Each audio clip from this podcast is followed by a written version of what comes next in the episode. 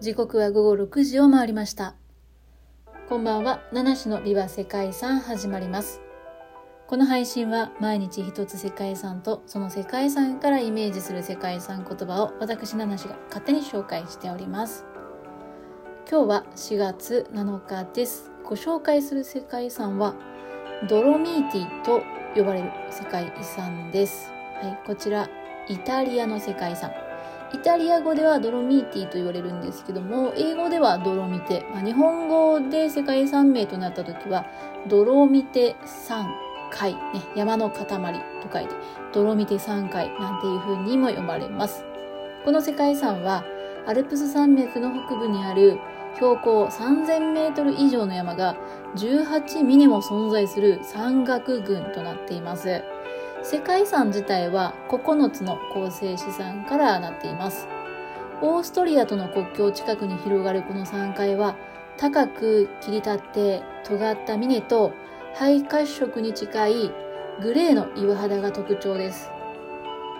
この山階は地質学的にとても貴重なもので、太古の地殻変動によって隆起したサンゴ礁が氷河に削られて、さらなる侵食作用で形成されました。もともとサンゴ礁だったんですね。まあ、海の中にあったということみたいで、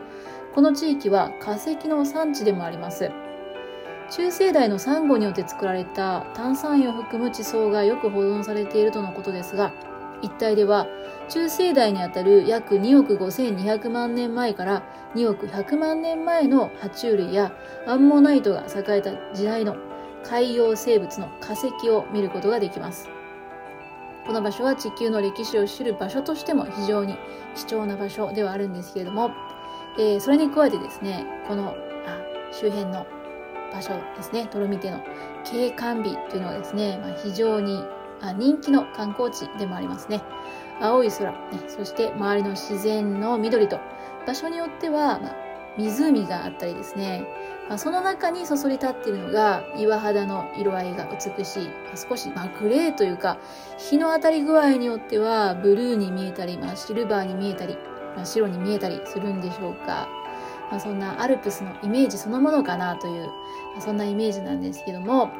まあ、この景観ができた岩肌の背景としては、えー、この場所は、えー、脆い石灰岩で、できているようなので3階は小さな塔のように突き出た尖った峰がいくつもできていたりとかですね、えー、地滑りなどによって垂直に切り立った断崖とか、えー、狭くて深い谷ができたりました。なので山の形もですね、ペタッとしたわけじゃなくて、ギザギザっとしてですね、まあそこに凹凸があって、まあ影ができたりするとまたこれはひときわ美しくなるわけなんですけれども、他にも、先ほどもちらっと言いましたけれども、神秘的な色をたたえる湖などですね、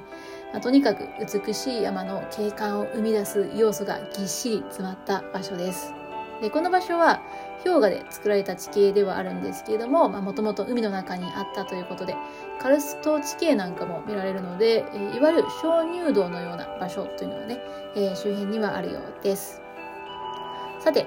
えー、イタリア語ではドロミティ、そして英語ではドロミテというふうに言われるこの場所なんですけども、実は1790年にフランスの考古学者ドロミューが、この現在のドロミテ山海付近で発見した岩石がありまして、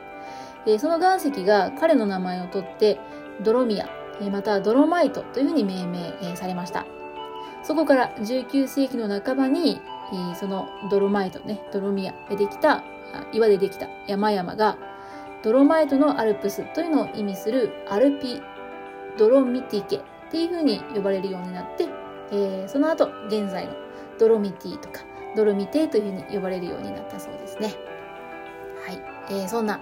本日ご紹介したイタリアの世界遺産ドロミティなんですけども、えー、今日の世界遺産からイメージする世界遺産言葉は雄大としたいと思います。あこの景色を象徴しておりますね。まあ、非常に美しいです。いつか見に行ってみたいなと思います。